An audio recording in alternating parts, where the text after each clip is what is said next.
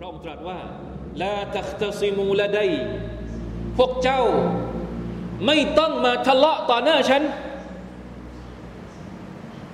ไม่ต้องมาทะเลาะต่อหน้าฉันว่ากัดกัดดัมตุอิไลคุมบิลวาอีฉันเคยบอกพวกเจ้าแล้ว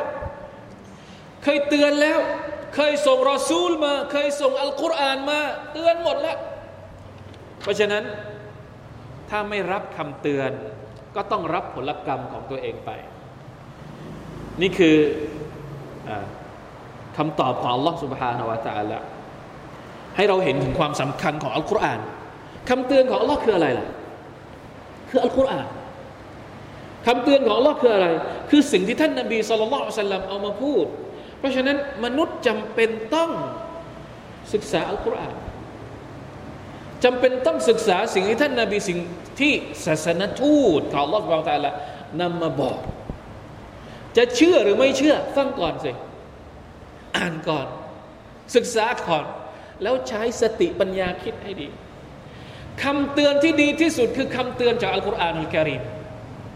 ถ้าอยากจะรู้ว่าอะไรจะเกิดขึ้นในวันอาคิรอไม่ต้องไปฟังอย่างอื่น ฟังอัลกุรอานอัลกิริมและสิ่งที่ท่านนาบีสุลต่านเอามาเตือนมนุษย์ทั้งหมดประชาชาติของท่านเนี่ยท่านไม่ได้เอาอย่างอื่นมา ท่านเอาวะฮยูจากอัลกุรอานมาเตือนอุมมะของท่านอย่างเดียว ไม่ต้องเอานิทาน นิยาย ปรำปรา เรื่องไม่มีหลักฐานนู่นนี่นั่นปวดหัวไปหมด เอาอัลกุรอานเอาวะฮยูจากอัลลอฮ์มาเตือนสติมนุษย์ นี่คือวกัดกัดดัมตุอิไลคอมบิลวาอีสัญญาต่าง ๆ ที่เราตะลาบอกมนุษย์นี่อยู่ที่ไหน อยู่ในอัลกุรอานของพระองค์อ่านดูสิ พิจารณาดูสิ ถ้าอยาก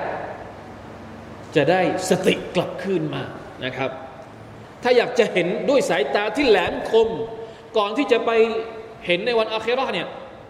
อัลลอฮฺตะลาเตรียมอุปกรณ์เตรียมเครื่องมือที่จะให้เราเห็น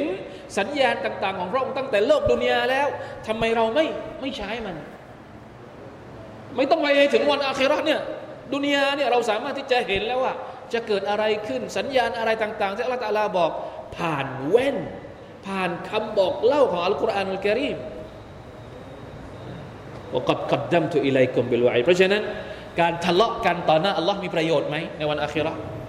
ไม่มีแหละนะครับ